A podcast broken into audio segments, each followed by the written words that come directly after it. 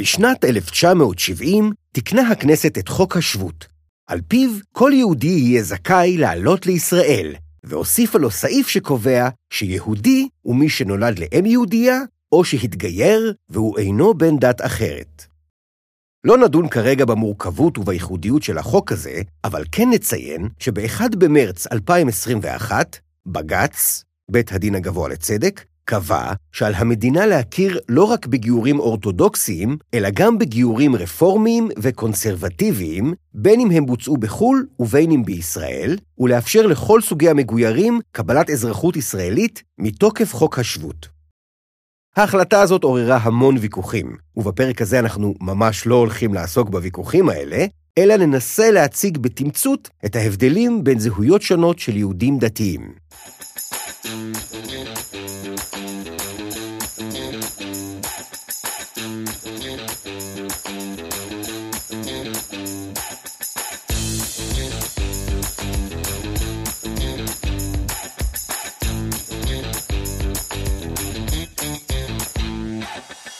היי, אני גדי לוי ואתם מאזינים לעץ הדעת, הפודקאסט שבו אנחנו מנסים לעודד חשיבה ביקורתית ולענות על שאלות מעניינות, שלרוב אנחנו לא מקבלים עליהן תשובות מספקות. אתם מוזמנים לחפש אותנו בפייסבוק תחת השם עץ הדעת הפודקאסט, ולשלוח לנו שאלות משלכם.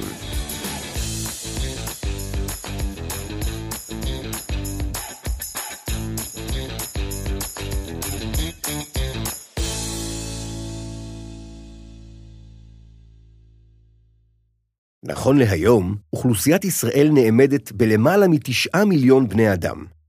מתוכם כמעט שבעה מיליון נחשבים ליהודים. את היהודים שחיים בישראל נהוג לשייך לשלוש קבוצות דתיות עיקריות. בהערכה גסה מאוד, כולל ילדים, כשליש דתיים, כשליש מסורתיים וכשליש חילוניים. הקבוצות האלה נבדלות ביניהן ביחס שלהן לחוקי ההלכה ולמסורת היהודית. בתמצות, רוב הדתיים מרגישים מחויבים לחוקי ההלכה ולמסורת היהודית. רוב המסורתיים חשים זיקה משמעותית לחוקי ההלכה ולמסורת היהודית, ורוב החילוניים חשים מעט זיקה לחוקי ההלכה ולמסורת היהודית, אם בכלל. בפרק 8 הבטחנו לכם שנקדיש פרק נפרד להסברים על ההבדלים בין הזרמים השונים ביהדות הדתית. את ההבטחה הזאת נשתדל לקיים הפעם. הפעם לא נדבר על יהודים חילוניים ומסורתיים, ונתמקד רק ביהודים הדתיים.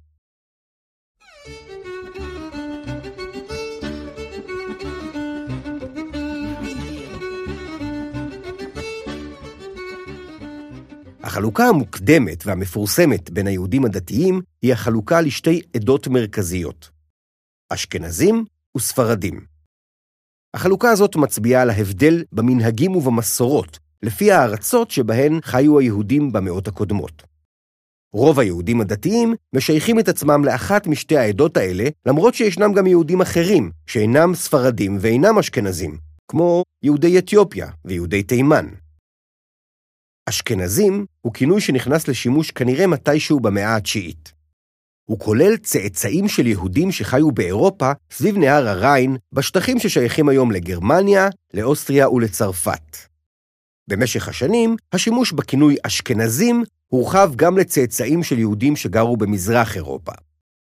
היהודים האשכנזים מתפללים עד היום על פי נוסח תפילה משלהם ומשמרים מנהגים ומסורות משלהם.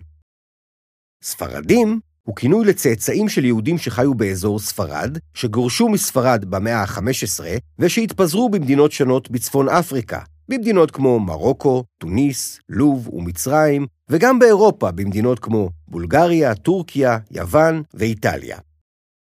במשך השנים, השימוש בכינוי ספרדים הורחב לכל יהודי ארצות האסלאם שחיו בצפון אפריקה, בחצי האי ערב ובמזרח התיכון, גם אם הם לא היו צאצאים למגורשי ספרד.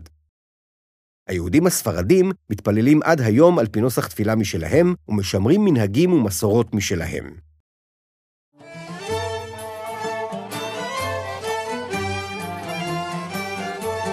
נציין שיש גם משהו שמשותף ליהודים דתיים מכל העדות. כולם אוהבים לערוך סעודות, לשיר ולרקוד. שרים פיוטים וקטעי תפילה בבית הכנסת, שרים סביב שולחן השבת, שרים במפגשים חברתיים, ורוקדים בחגים ובחתונות. הנשים הדתיות נוהגות לשיר ולרקוד לרוב, כשהגברים לא בסביבה. החלוקה הישנה הזאת בין יהודים אשכנזים לספרדים אומנם חשובה, אבל היא משמעותית פחות מהחלוקה המאוחרת לזרמים. רפורמים, קונסרבטיבים ואורתודוקסים. הפיצול הזרמים האלה ביהדות חדש יחסית. הוא לא היה קיים עד המאה ה-19 והתקבע רק אחרי תחילת המאה ה-20. הזרם הרפורמי ביהדות נקרא גם יהדות מתקדמת. מרבית היהודים הרפורמים חיים כיום בארצות הברית.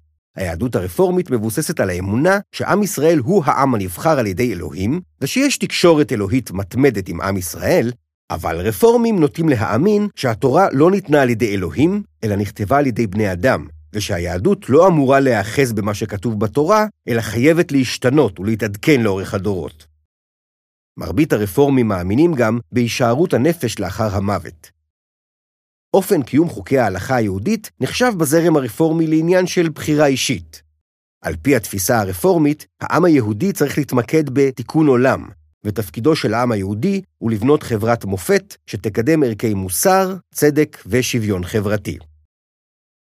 הזרם הקונסרבטיבי ביהדות נקרא גם התנועה המסורתית. מרבית היהודים הקונסרבטיביים חיים כיום בארצות הברית. בדומה ליהדות הרפורמית, גם היהדות הקונסרבטיבית מבוססת על האמונה בהישארות הנפש לאחר המוות, ועל האמונה שעם ישראל הוא העם הנבחר על ידי אלוהים. מרבית הקונסרבטיבים מאמינים שהייתה התגלות אלוהית כלשהי לעם ישראל במעמד הר סיני, אבל שהתורה לא ניתנה על ידי אלוהים, אלא נכתבה על ידי בני אדם. חשיבות קיום חוקי ההלכה היהודית בזרם הקונסרבטיבי נובעת בעיקר מהרצון לשמור על המסורת הייחודית של העם היהודי שעברה מדור לדור. הזרם האורתודוקסי נחשב היום לזרם המרכזי ביהדות.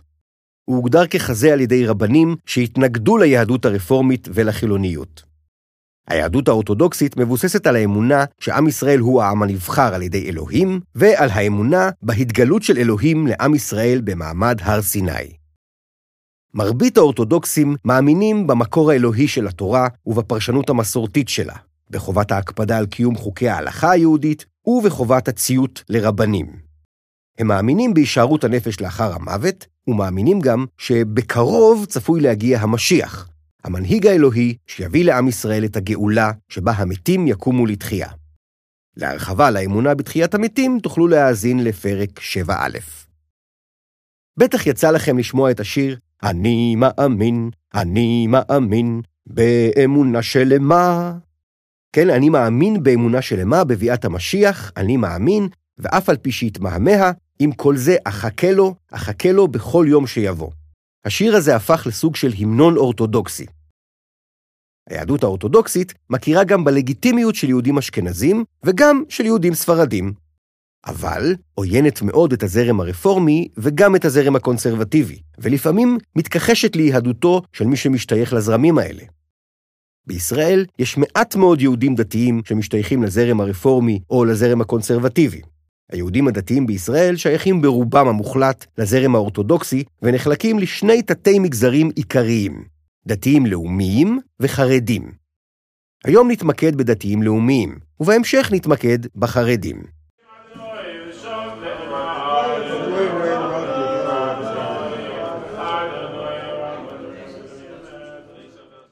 המגזר הדתי-לאומי נקרא גם הציונות הדתית, או הכיפות הסרוגות.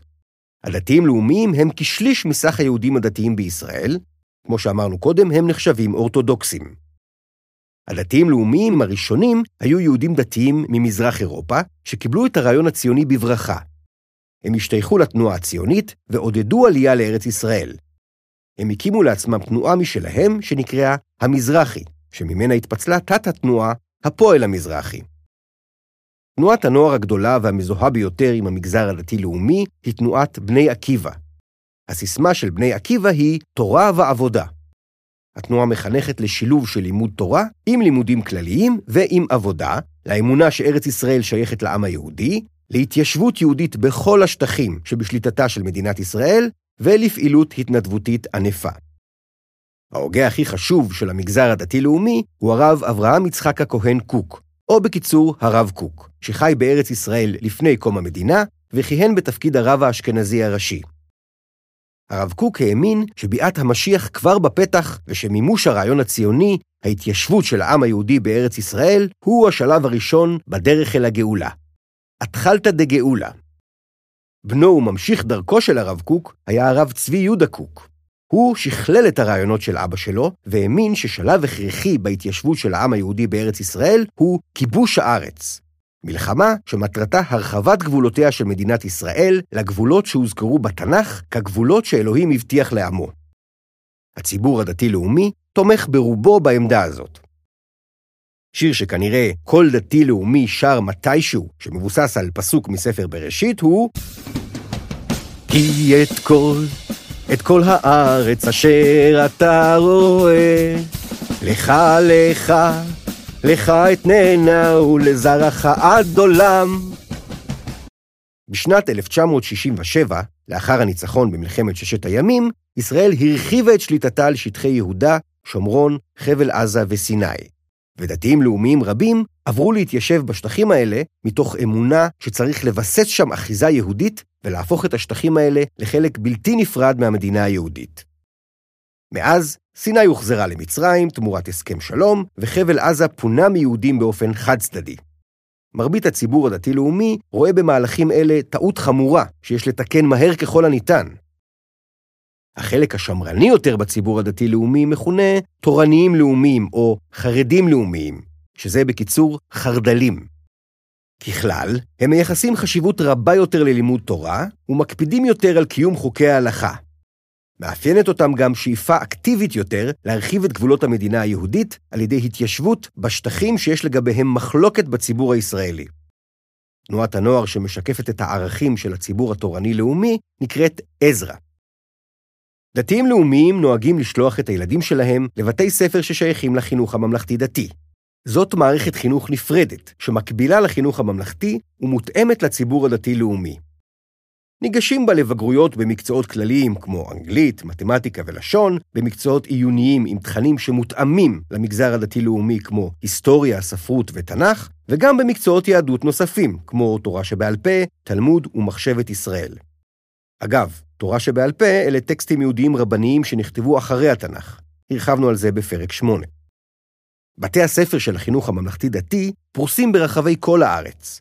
בבתי הספר האלה התחנכו בעבר בעיקר ילדים ממשפחות דתיות לאומיות ממוצא אשכנזי, אבל עם הזמן נקלטו במסגרות האלה לא מעט ילדים ממשפחות מסורתיות גם ממוצא שאינו אשכנזי, חלקן משפחות עולים. בתי הספר העל-יסודיים של הציבור הדתי-לאומי מגוונים. יש תיכונים עיוניים ומקיפים, שבחלקם הקטן בנים ובנות לומדים ביחד וברובם בנפרד, ויש בתי ספר נפרדים, ישיבות תיכוניות לבנים ואולפנות לבנות. אחרי סיום הלימודים בתיכון, הבנים הדתיים-לאומיים נוהגים להמשיך את הלימודים במכינות קדם-צבאיות, בישיבות הסדר או בישיבות ציוניות גבוהות, שכוללות שילוב כזה או אחר בין לימודי תורה שבעל פה והגות יהודית לשירות צבאי מקוצר או מלא. הבנות הדתיות-לאומיות שמסיימות את הלימודים בתיכון נוהגות לצאת לשנה ולפעמים לשנתיים של התנדבות בשירות לאומי, יש גם כאלה שמעדיפות להתגייס לשירות צבאי, למרות שמערכת החינוך הממלכתי-דתי לא רואה את זה בעין יפה. אחרי או תוך כדי השירות הלאומי או הצבאי, בנות דתיות לאומיות יכולות להמשיך להתעמק בלימודי יהדות במדרשות. לאחר השירות הצבאי או הלאומי, מצופה מדתיים לאומיים להתחיל לחפש לעצמם בני זוג לצורך הקמת משפחה. בציבור הדתי-לאומי לא נהוג שההורים מתערבים באופן פעיל במציאת בני זוג לילדים שלהם. הילדים מסתדרים עם זה לבד.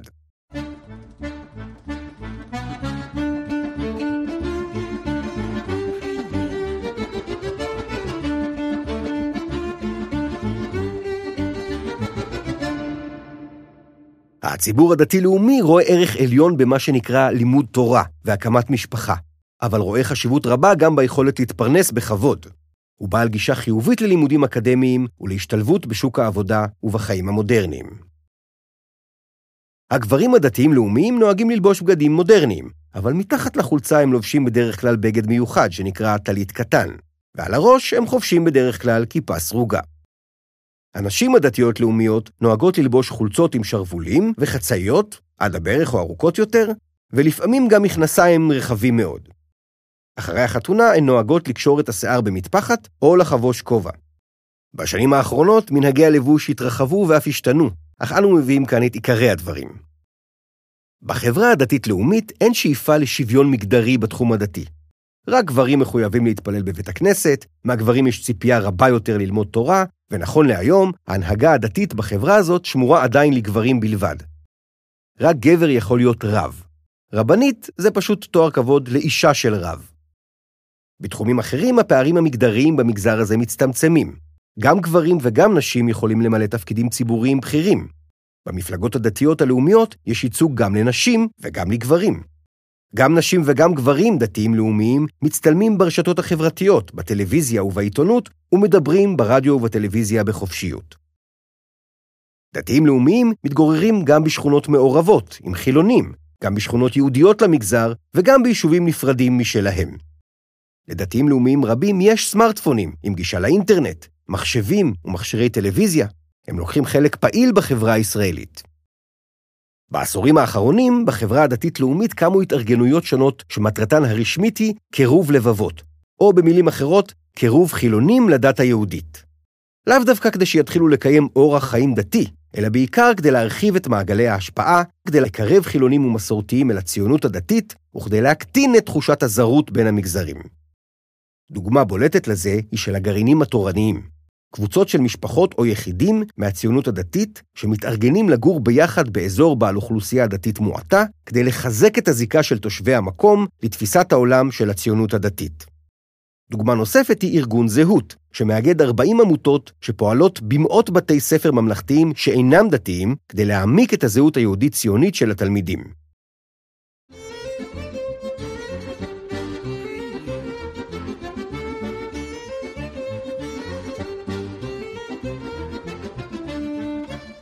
אפשר להרחיב על המגזר הדתי-לאומי עוד הרבה, ולהביע עמדה כזו או אחרת על תפיסת העולם שלהם, אבל המטרה שלנו היום הייתה רק להציג את החלוקה הפנימית העיקרית בתוך החברה היהודית הדתית, ולהציג את המגזר הדתי-לאומי רק בקווים כלליים.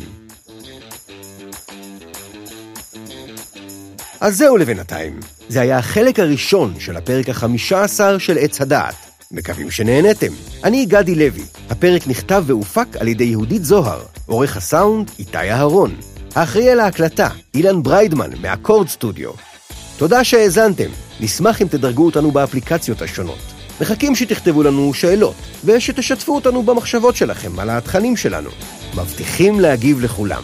להרחבה לנושאים שהזכרנו בפרק הזה, צירפנו לכם באתר שלנו כמה לינקים רלוונטיים. מוזמנים כמובן לפקפק בכל מה שאמרנו היום ולחקור בעצמכם. להתראות בינתיים, נשתמע בפרק הבא.